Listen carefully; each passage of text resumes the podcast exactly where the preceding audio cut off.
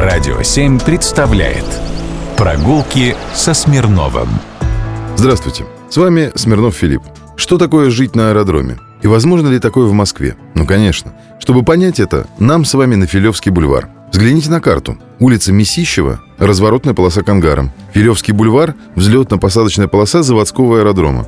Ну а дело было так. В тысяча девятьсот пятнадцатом — тысяча девятьсот шестнадцатом году из Риги, входившей в состав Российской империи, был эвакуирован автомобильный завод «Руссо-Балт». И здесь, в Филях, был выпущен первый советский автомобиль.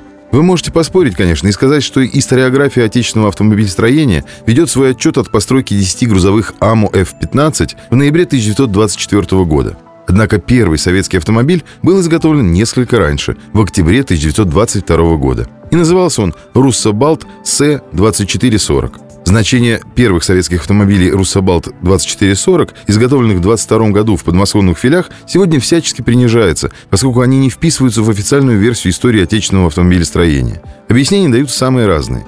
Конструкция автомобиля дореволюционная, к тому же заимствованная у бельгийцев. Кстати, у АМО Ф пятнадцать конструкция тоже дореволюционная и заимствована у итальянцев.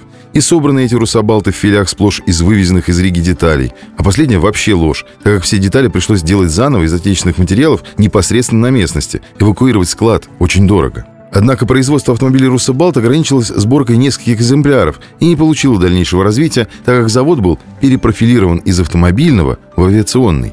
Наверное, поэтому про фотографию тысяча девятьсот двадцать второго года с надписью «Проводы первого советского автомобиля» все и забыли. В том же двадцать втором году Хуго Юнкерс подписал с советским правительством контракт на совместное строительство авиационного завода в Филях. Выпуск серии самолетов Ю двадцать был начат уже в ноябре. А вот заводской аэродром со всеми полагающимися службами ввели в строй в тысяча девятьсот двадцать девятом году. Производственные корпуса располагались тогда ближе к Почтовой, нынешней Новозаводской улице. Москва-река делает тут гигантскую петлю, и Почтовая словно отрезала верхушку этой самой петли в пользу завода двадцать два. Взлетно-посадочная полоса в силу речных ограничений была не очень длинной, около полутора километров. Взлетали оттуда всегда одним курсом, практически строго на запад, поскольку с другой стороны начиналась Москва. За взлетно-посадочной полосой местность плавно перетекала в огромный заливной луг напротив нынешней Карамышевской набережной.